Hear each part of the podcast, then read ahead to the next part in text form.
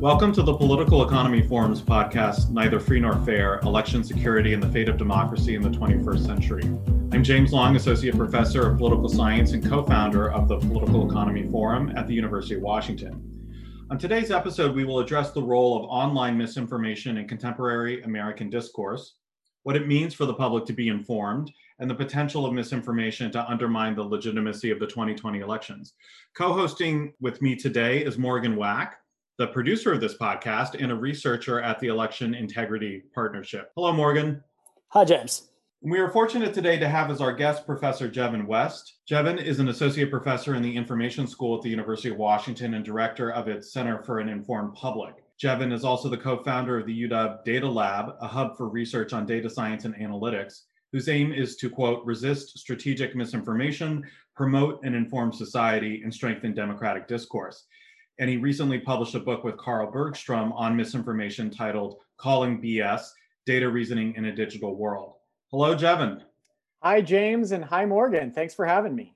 Great. So, Jevin, I thought we could start by having us have you discuss the work that you are doing at the center and that your colleagues are doing at the Center for an Informed Public. And, and what is the role of academic research in the study of misinformation and social media?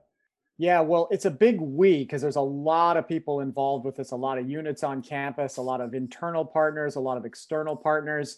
We launched in December of last year, which seems like a lifetime ago. And the goal was exactly as you uh, introduced me, which was to resist strategic misinformation, promote an informed society, and strengthen democratic discourse. So, how do you do that on a campus? I think there's lots of different ways, but of course, we want to appeal to our expertise. And for us, that's in research and education. So those are two major pillars of what we do. But also, we incorporate a lot of work and effort around policy, and that's led by Ryan Calo, who's a law professor um, here at UW. And also, of course, community engagement. I mean, engaging with the community and translating the things that we're le- learning from the research. So that's what we're up to as a model. But of course, when the pandemic hit, uh, it was a crisis of you know epic proportions, and it really uh, hit at some of our expertise within the center. So a lot of our expertise are uh, comes from researchers that have spent a career studying rumors and misinformation during crisis events, and we are certainly in the middle of one of those, and we are certainly in the middle of a different kind of crisis too what some are calling an infodemic. It was popularized by the world health organization back in february but it's certainly a term that researchers have been thinking about for a long time. And so your question about what does research have what can it bring to these uh, issues? Well certainly we can apply some of our methodology for really trying to get at understanding, for example, the amplification of misinformation and the application of influencers. We can understand where these things root, how they spread. What's the role of researchers in all of this and research more generally? Well, this field of let's call misinformation studies is relatively new. Um, and the goal of the center was to devote researchers' thought and time to studying this very topic. And so when the Knight Foundation gave us this, this funding to start this center, it really was about forming a field that would train leaders and students and soon to be faculty and journalists and government leaders, et cetera, that are experts in this area. It's partly, you know, due to the fact that this is never going to go away. This is this is a topic that will be around for a very very long time, but also because there really isn't a, a field devoted to that. There's people in psychology that are working on people in computational social science and people in philosophy that think about epistemology. There's they're, they're scattered all around campus, but we needed a place to bring these people together that are thinking about it. And what they can bring are those research methodologies from these different disciplines. They can be careful and they can have long term vision in, in studying this issue because, again, it's going to be around here, unfortunately, for a very long time. And one of the comparisons I like is the comparison of this center or maybe this field to public health, for example. In the early 1900s, this field didn't exist, but people came along and said, you know, we should probably devote a lot of thinking to public health. And now you can't imagine a campus without a public health, especially one with a big medical school like ourselves. So maybe in the future, there really will be kind of centers for an informed public across the country and in different centers devoted to the research, to understanding the how and why and when and, and, and the kinds of things that researchers do, but interacting very much with the community practitioners and journalists and government leaders as well. So you mentioned COVID as a crisis event, and I'm wondering if we can consider this election coming up as a crisis event or crisis events around it. And if you can speak a little bit specifically about what the center is doing around the election. Yeah, so all of these events and crisis events, they interact in, in ways that it's hard to separate them. They're all kind of part of this web. And as you pull one, the other gets pulled along. So the pandemic and the, the misinformation and disinformation that we see in the pandemic really connects so intimately to what we're seeing, of course, in the election. And so everything we study when it comes to misinformation, disinformation seems to have this connection, whether it's it's even things around climate change or of course even things around you know the social movement that we've seen all these things sort of connect and so we you know we've decided as a center that we wanted to devote a lot of our time over the next several months to, st- to studying misinformation and disinformation related to the election. So we formed a collaboration with stanford university and Graphika and and and a couple other labs, uh, DFR lab that is focused on this. And so it's something we call the Election Integrity Partnership. It's something that Morgan's a part of and could speak very well to. And it's uh, it's a project where we are monitoring in real time misinformation and disinformation. In fact, we have shifts set up with the students and postdocs and faculty. And I've been, con- you know, I have feared that I w- would want to commit to the, something like this for the last several years partly because it's a real it's a real commitment if you're going to try to monitor in real time misinformation. But we've we've committed and we're doing it and we um, have been putting posts out. Actually morgan hopefully we'll get to talk a little bit about one of his posts recently just actually came up today from that that work. And what we're doing there is we're looking specifically at election integrity. So we're not doing debunking of misinformation from something that Biden said or Trump said. That we're going to leave that to the political commentators and the fact-checking organizations and we spend our effort looking at election integrity issues that we consider a nonpartisan issue. So these are issues specifically around let's say procedural interference. So those would be like a post that you might see on Facebook that says the election date has been changed or something. Uh, participation interference. So that would be don't you know don't go vote because the line's too long or you know these kinds of things. And you, there's lots of incarnations of these things of course. And then of course fraud and also layered on top of those would be looking at efforts to delegitimize the um, the election both before and after. So that's our efforts right now. It's this election integrity partnership. It is you know really moving along. We're doing a lot of really interesting work. And i would say if your your listeners are interested go you can find us at our center. Center for an informed public we'll have links to that election integrity partnership, or you can just search election integrity partnership and it should pop up in your typical search engine. That's great, Jevin. I have a quick follow up on that. So I, have been really enjoying my work with the election integrity partnership, and I think the work with with Stanford, the DRF lab, and Graphika, digging into a lot of these specific issues and specific posts that have come out of this has been really enlightening for me and allowed me to see kind of what's going on behind the curtain. And I'm wondering, I know we've had a lot of people write into this podcast and to James about studying misinformation more generally.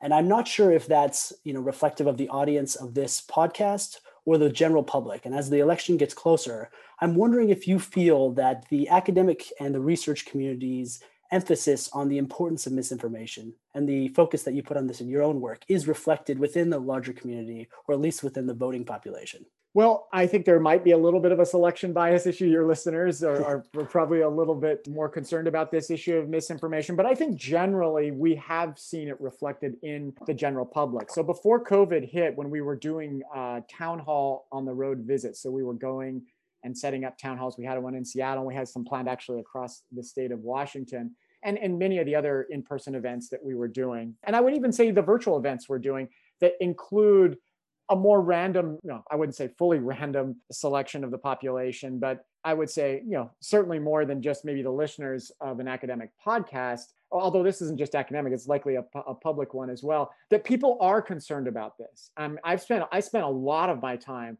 talking to people in rural areas and in urban areas and, and people from different political persuasions. And I, I do feel that people in general are concerned about this. I think, you know, even if you look at people that get most of their news from cable news, and actually it turns out about 50% of, of Americans still get the majority of their news from cable news. They, they even sort of see the problems with what's going on in that information ecosystem. So I do think that the public more generally is paying attention, and that's a good thing. It's a bad thing that we have to pay attention to this, but certainly it has started to reach crisis levels. And you can see that locally too. So in the fires that everyone was experiencing, and I mean everyone, because everyone at some point had smoke breathing in their lungs here in the Pacific Northwest and on the West Coast, many of those efforts were being directly affected by misinformation and disinformation that was being posted on Facebook. And that led to 911 call centers being jammed because too many people were calling in about some Facebook post that they saw uh, that turned out to not be the case, that either some Antifa person or Proud Boys had started another fire. And so it can directly affect us. So I, people are seeing this in their lives personally. And again, this is across the political spectrum. And so I do think the public is sort of feeling the same things that we are in the academic world where we spend, you know, day and night thinking about this topic.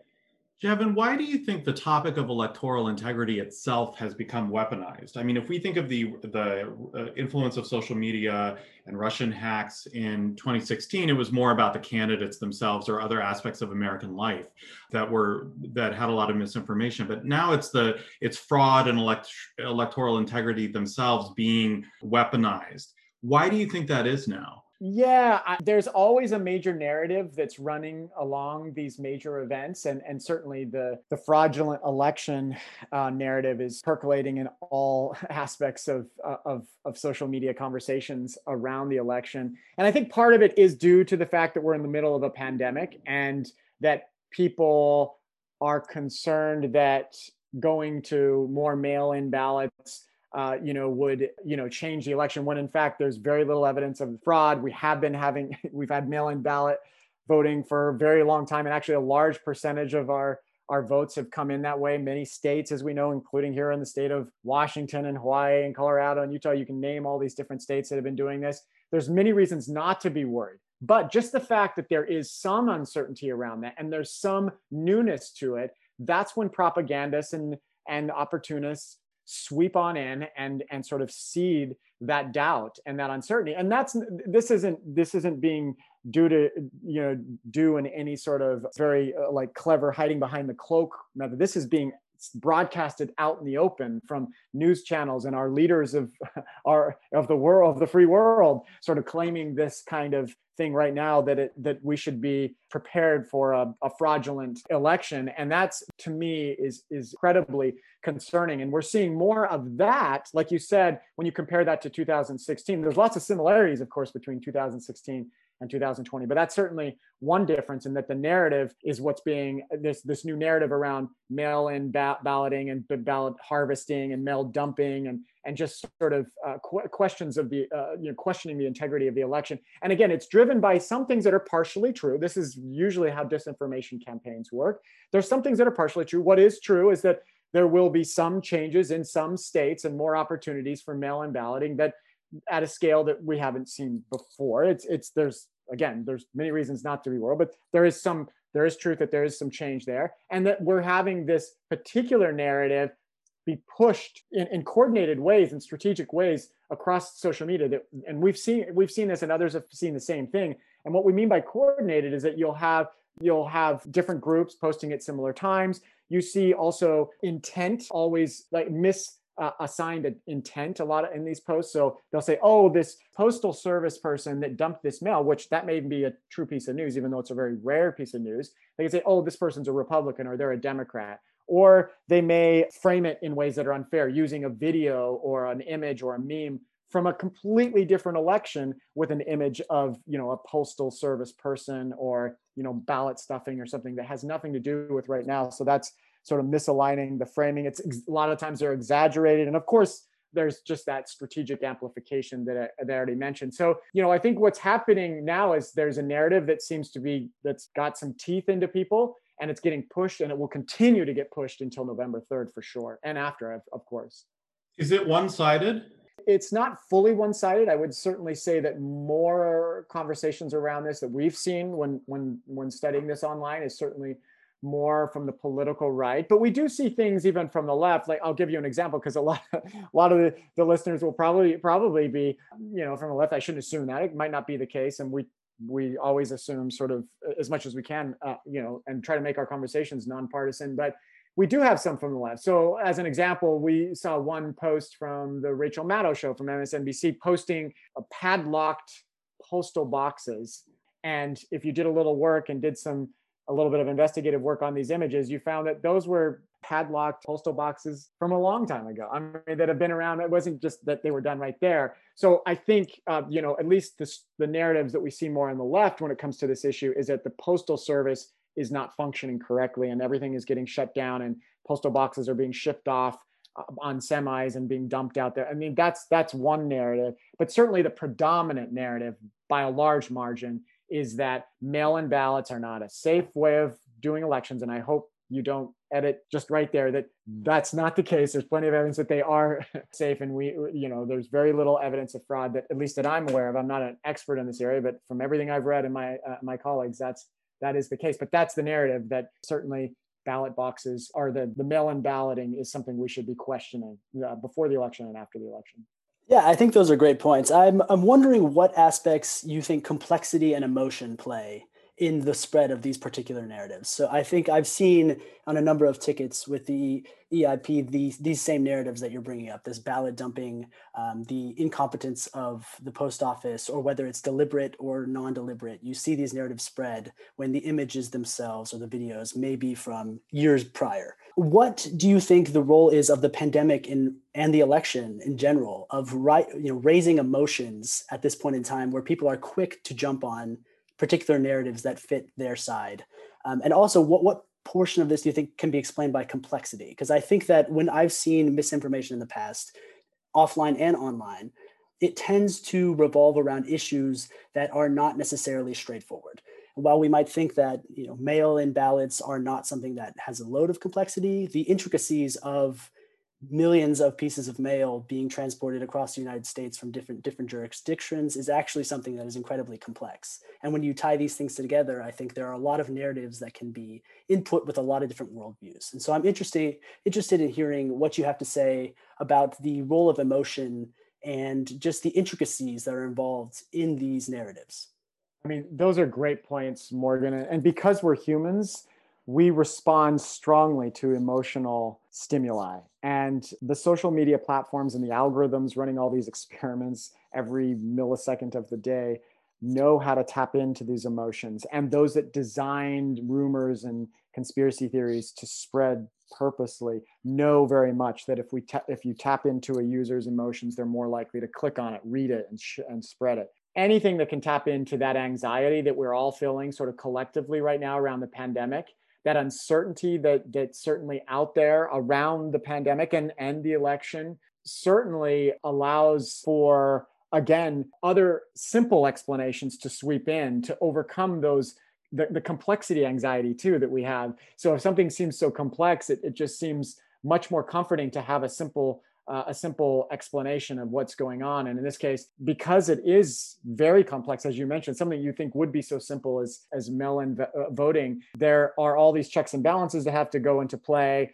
and they are into play. But if no one's had a chance to really think through it, the first thing that might come to their mind as they're reading a post on Facebook might be, ah, well, there's just no way that this isn't going to be, you know, it was subterfuge, subterfuge is not going to be involved in this, and people are going to come in and stuff ballots when in fact it's one of those situations if you do pause and think about it a little bit more that it's a it's one of those high risk criminal activities with low reward. Because even if you steal 100 then and you can be prosecuted and put in jail. It's one of those things that taps into that emotion so you don't have time to sort of think through it or ask questions about the complexity. And also just uncertainty in general. I mean the reason why conspiracy theories travel so far and fast during crisis events like the pandemic or any crisis event that we've had before, those that are more short in time and those that are longer term ones like the pandemic, those are the times when you, you, we see the highest density of misinformation. And there are professionals. I mean, I, it sounds awful, but there are people that make their living waiting for crisis events and then sweeping in, gaining influence, and then using that influence,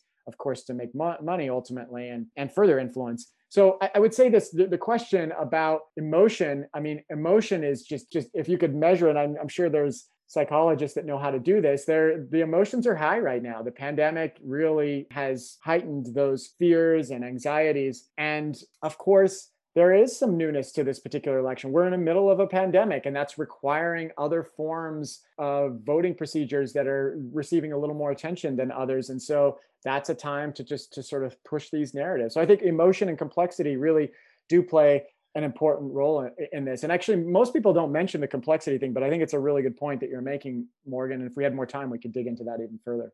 Let me play devil's advocate for a second and ask the question so what? Who cares?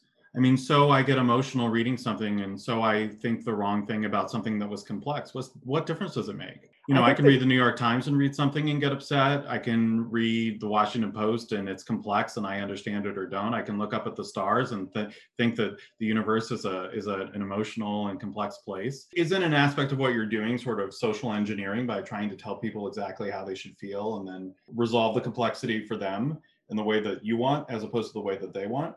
Absolutely, and it's good to have a devil. We need more devils in, in here. so, uh, so uh, yeah. So the way I look at it is, it's not doesn't so much matter that we get an emotional reaction when reading something from, let's say, the Wall Street Journal, the New York Times, or something that we see on cable TV. It's that it's in higher densities than the more nuanced articles that dig more into the complexities of the newest tax bill or the ways in which the, the voting system works. So the the fact that these algorithms have tapped into that. If you just took a random sample of postings that you find on Facebook, and we I wish we had the time we could do it in this podcast. I could do we could do it sort of in real time, real quickly. You'd see that the clickbait or the the headlines that are meant to be clickbait most often have either promises of experiences or ignite some sort of uh, strong emotion in some ways. And so it's sort of manipulating us in ways that aren't genuine to what's being possibly sought out by the users. And we're yeah, easily but then the users can just not engage with it. They're still making a conscious choice to engage with it. Totally totally. Now if we weren't humans and we were maybe bees or something that maybe i don't know maybe bees are manipulated easy by emotion too but because we're we're humans it would be kind of like saying well, I know you're not, you know, it, is ultimately your choice not to eat a bunch of sugar or to take these drugs on the playground. But, you know, if you just give it enough times, pretty soon, um, you know, it, certainly there should be some accountability, no doubt. In fact, I spend most of my time trying to, you know, teach, uh, you know, the public and my students how to become better consumers so they aren't manipulated by these emotions and sort of be better BS callers. But, but I think there's some responsibility at the at the system level to at least not allow for too many drugs and manipulative clickbait headlines to to be surfacing around. So that's all we hit because there are some people that are better at it. There's some people who can just say yeah i'm not going to read that. Um, but there's also those that might be tired at the end of the day and finish their second job and trying to get their kids homework on online and they just want to check the news and all they see is emotion evoking BS. And I think if that's all our platforms produce and all the news produces, then it's probably not good for the system at large. But I agree with you. Ultimately, there should be some accountability by the individual themselves. Yeah, I agree with that. I do think when James, you're speaking about the individuals being able to differentiate or discriminate between misinformation and non-misinformation, I think a lot of people of the issues that people have brought up is that they're not actually seeing the same pieces of information across the political spectrum or across the country in any particular way, right? These this siloing of content based on personal characteristics or online data has presented each individual or each group of individuals with a different shared reality.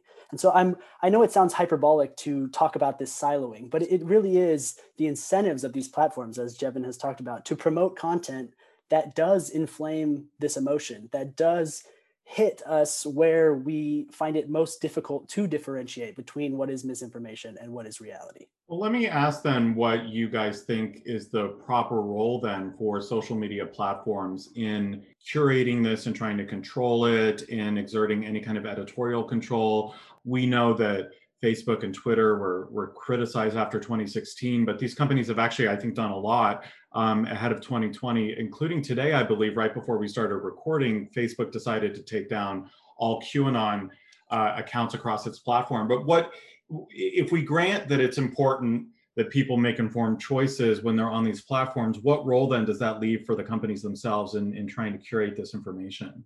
Well, it's a good question. And I don't ever want to give these big tech platforms a free pass because they've had a free pass for many years now. So they deserve to have that revoked for sure. Um, but I will say it's a it's a hard problem from the beginning. I mean, they certainly have not wanted to be editors at all at all, but of course they've wanted the benefits of being only a platform at sometimes and you know content producers at other times. Um, but I, I I think what they can do are things like they did today, like you said just before this post. That was the big news that Facebook did remove all QAnon accounts, which I think was around 1,500 accounts. So certainly there's there's many more out there, but that's what they've likely tra- tracked down, which is different than sort of filtering or censoring individual posts about QAnon ideas. That I, I, that they haven't stopped. I want to make that clear to the audience that it's it's the accounts themselves, which is a big step. And they and there have been some big steps during the pandemic. I mean, it's the first time that I've seen much more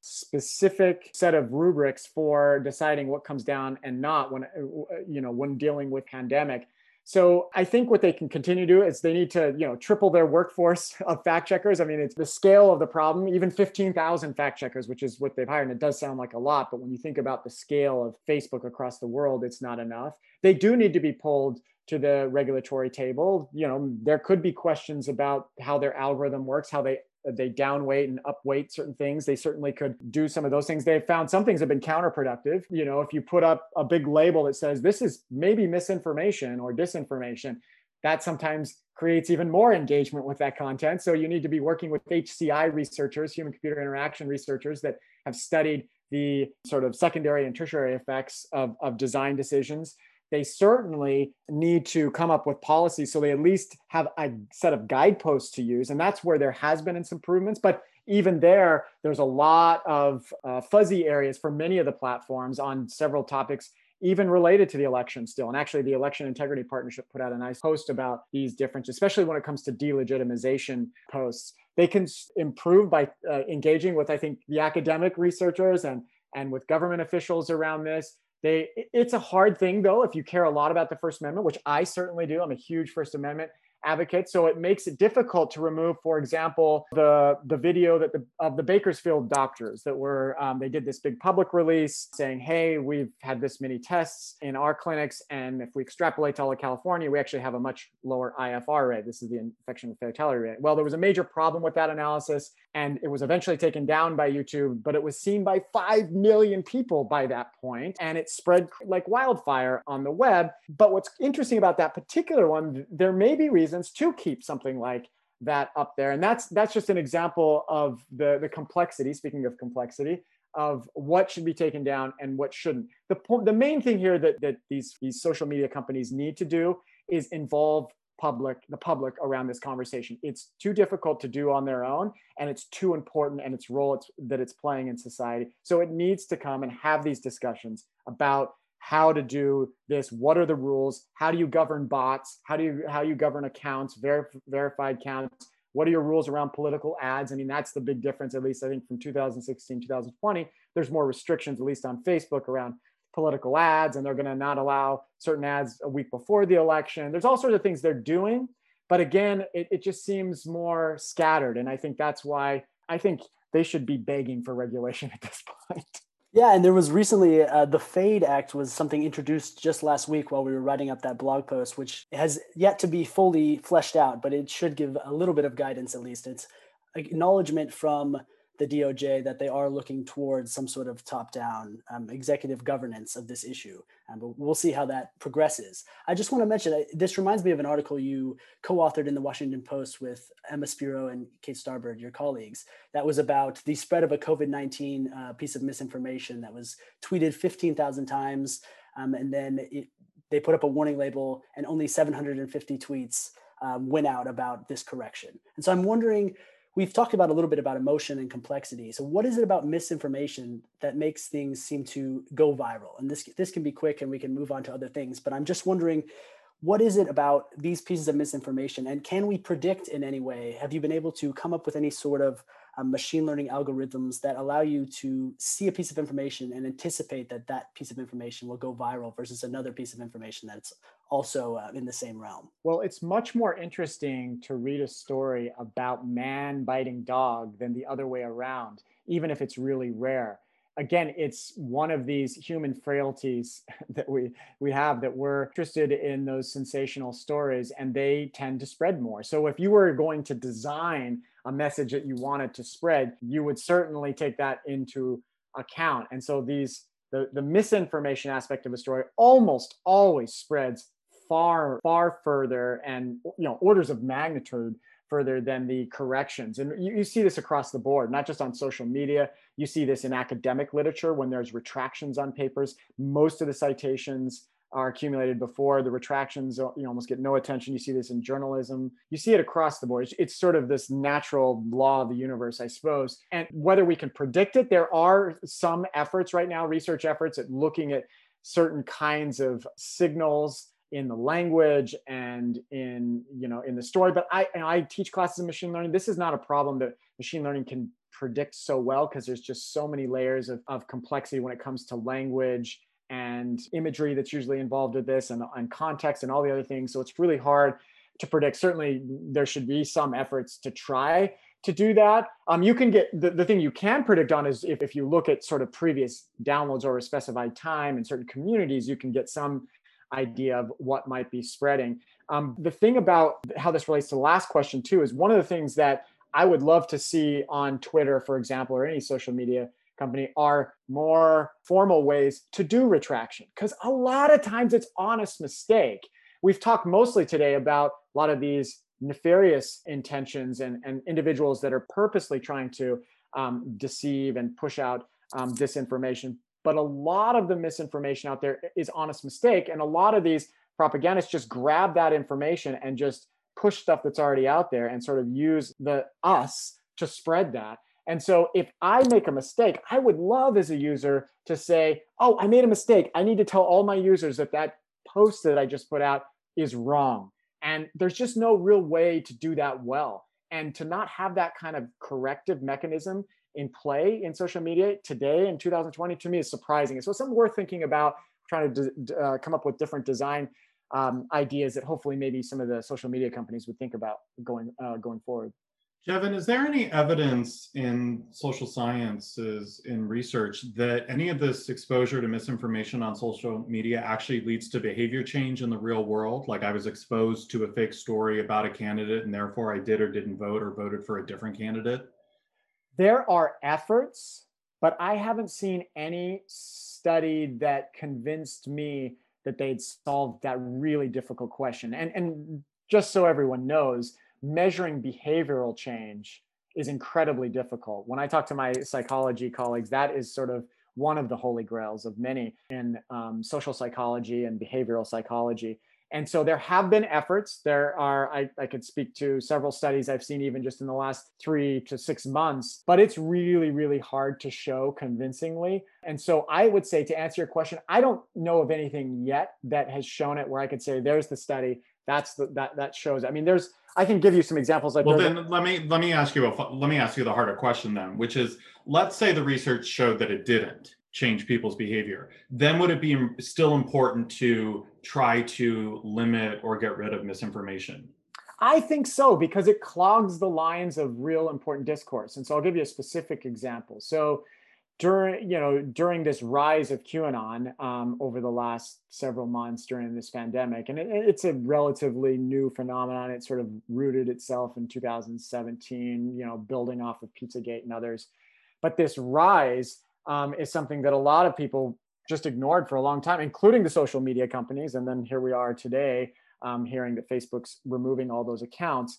It's because in that case, even if it doesn't change behavior, if people that are reading QAnon are like, well, they sent something that was false about the elections again, or or around masks, or or whatever, I, you know, I don't believe it's not going to change my behavior. But the problem is they're they're hijacking real movements, like they hijacked it, for example, the hashtag Save the Children. So Save the Children is something we should be putting attention to, and there are real organizations out there trying to do something about it. It certainly is not QAnon, but all of this attention and even money uh, was being dumped into the sort of QAnon efforts around Save the Children. And it, it, takes away from real uh, efforts. So so even if it doesn't change behavior, what it does do is it clogs the lines of effective collective discourse that we need in a democracy.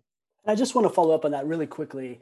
I think a lot of the discussion with behavior change always brings to mind kind of long term sustained change where somebody goes from not believing one thing to believing something in the long run. A lot of what I've seen has been more about immediate consequences. I think elections are perfectly set up to be manipulated for misinformation and to get people to change their behavior in the short term because they play off that emotion that we talked about earlier. I, when I worked in, in the healthcare industry um, in South Africa, we knew we basically based a lot of our work on the fact that you could get people to do something, a one off thing based on emotion. You could either use fear or you could use the um, elicit some sort of positive reaction and they would do it once. But if you wanted long term sustained behavior change, that required much more input, much longer and sustained effort.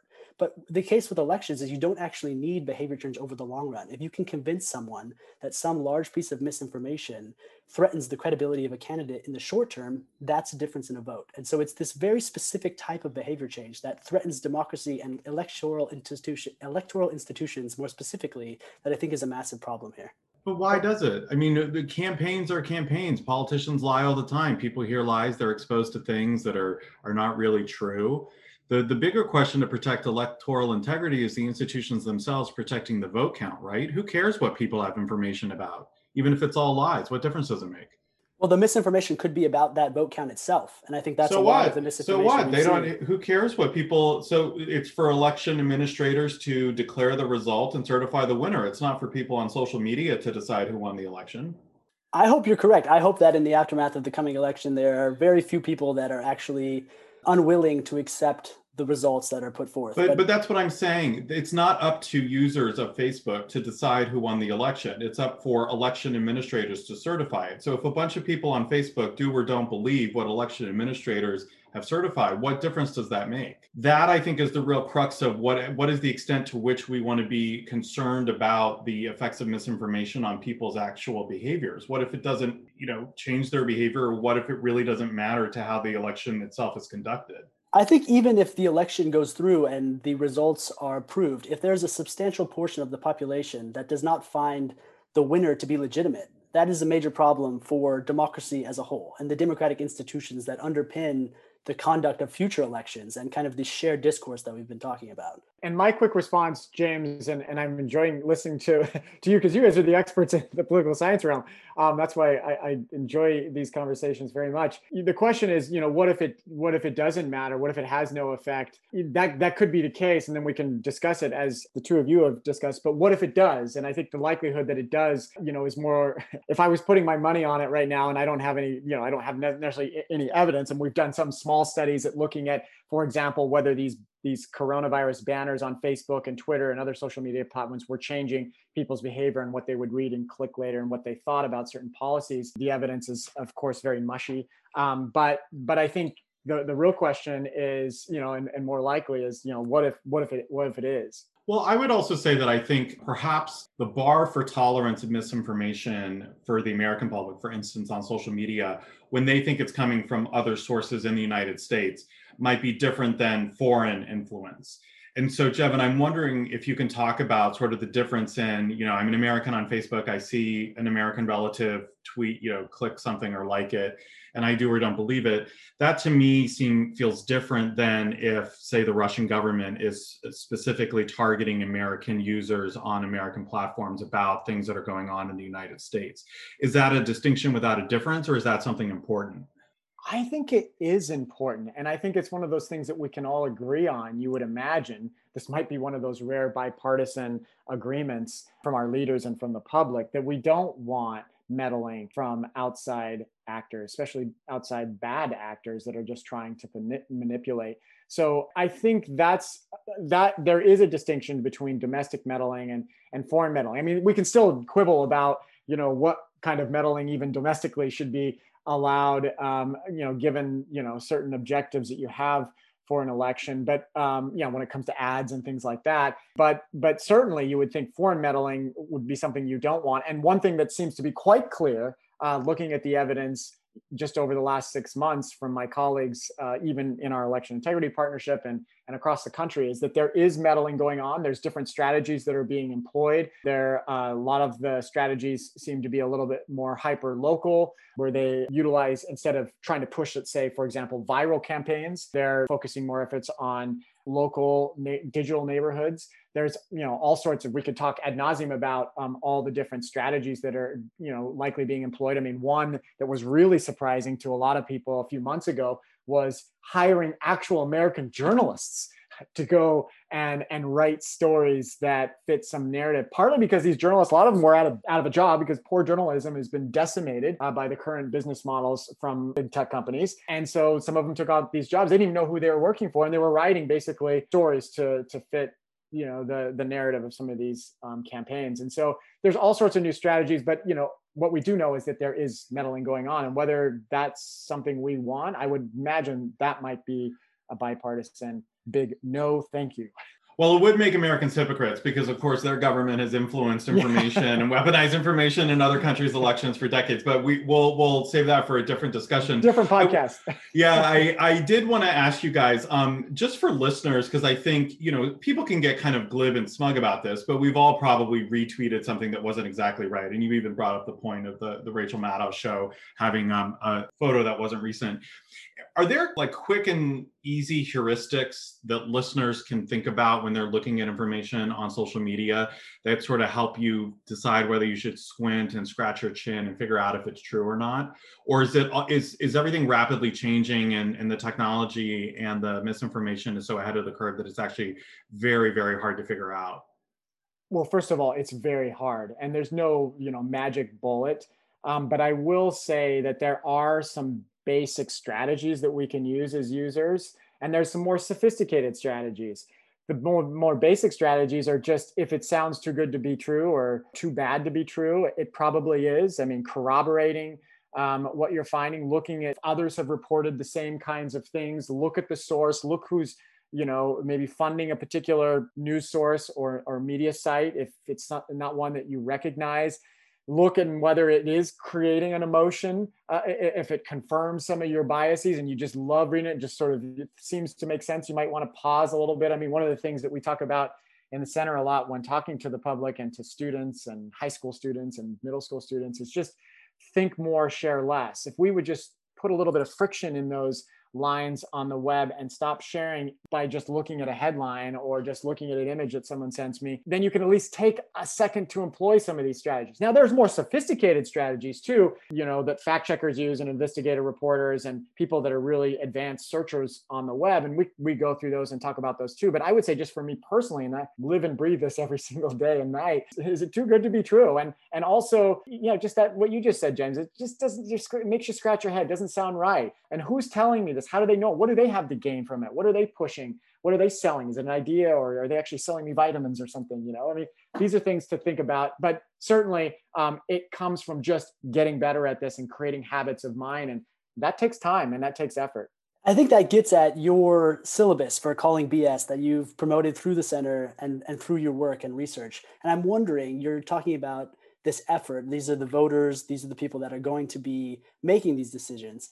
I'm wondering how you think we can scale these skills to the wider public. How can we ensure that future generations are able to deal with what seems like a never ending wave of misinformation that's ahead of us? So, how do we scale these skills to the public? I think one of the biggest things we can do, Morgan, is invest more in media literacy from K1 to K99. It's this tool that we have, this, this social media tool that society has, is relatively new when you look at it in terms of human history. And we need to to train the public to deal with with technology that's constantly trying to manipulate us to help us deal with the onslaught of information that we get all the time and to create habits that are used not just in your communication class and not just in your class when you you know when you learn about politics uh, or or a class that you learn you know when you're learning you know as an engineer about mathematics it sort of it, it permeates everything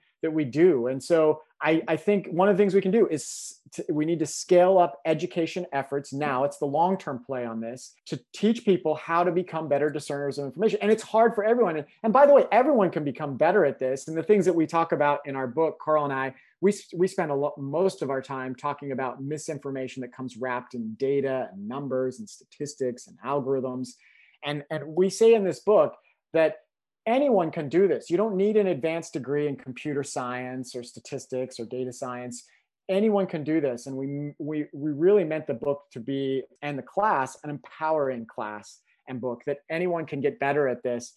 And I think that we can do this formally and informally. And so we have great efforts going on here in the in the Pacific Northwest. So um, this week, or I think next week, there is going to be the first Misinfo Day Junior by organized by some high school teachers around the area, and they're going to have this big event where students and parents and everyone's going to be talking about misinformation and the ways to become better BS callers. And it's it's something that they're building off something we had done we've done at the university where we bring hundreds of high school students from across the um, the state each year to campus and spend a whole day talking about misinformation and disinformation and becoming better users. So it's it's I think it's got to be things like that. I mean, the legal tools that we have they'll help a little bit, and and of course the technology platforms will claim that they can solve this problem. They won't. They'll probably make it worse. But one of the things we can do is we can educate the information consumer to let them know about the ways in which they're manipulated, the ways in which they can to go and check whether that post seems too good to be true or too bad to be true.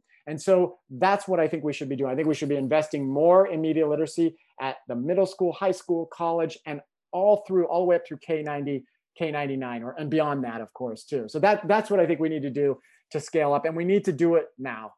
Great. Well, that's a great place, I think, to end. Jevin or Morgan, do you want to say anything else? I think the, the main thing I want to say is thanks for putting this together. And if people are interested to learn more about the topic, to become a better information discerner, discerner or to be a digital volunteer and look out for misinformation around the election, please contact us at the center. You can go to our website, cip.uw.edu, and you can learn more how to get engaged. And, and this is going to take a team effort from everyone uh, across society to sort of deal with this information, this infodemic that we're all living through right now. And hopefully we'll be in a better place a year from now 10 years from now and, and and look back at time. Remember that time when fake news was everywhere? You know i mean we've always had fake news but certainly it does seem like it's really at a higher density. And the only way that's going to improve is for everyone to to get all hands on deck. Great. Well thanks a lot jevin west thanks a lot morgan wack. Thanks so much for having me james and morgan. Great conversation. Thank great. you Thank you for listening to the Neither Free Nor Fair podcast. Please feel free to listen to our other episodes on iTunes, Spotify, SoundCloud, or wherever you get your podcasts. You might also like the UW Political Economy Forums podcast, which is also available on iTunes and all other podcasting platforms. Our podcasts are produced by myself, Nicholas Wittstock, and Morgan Wack. Our theme music was created by Ted Long. Please feel free to leave a review as we're curious about your feedback. And if you have any questions, suggestions, or concerns, please contact UW Political economy at gmail.com. We would love to hear from you.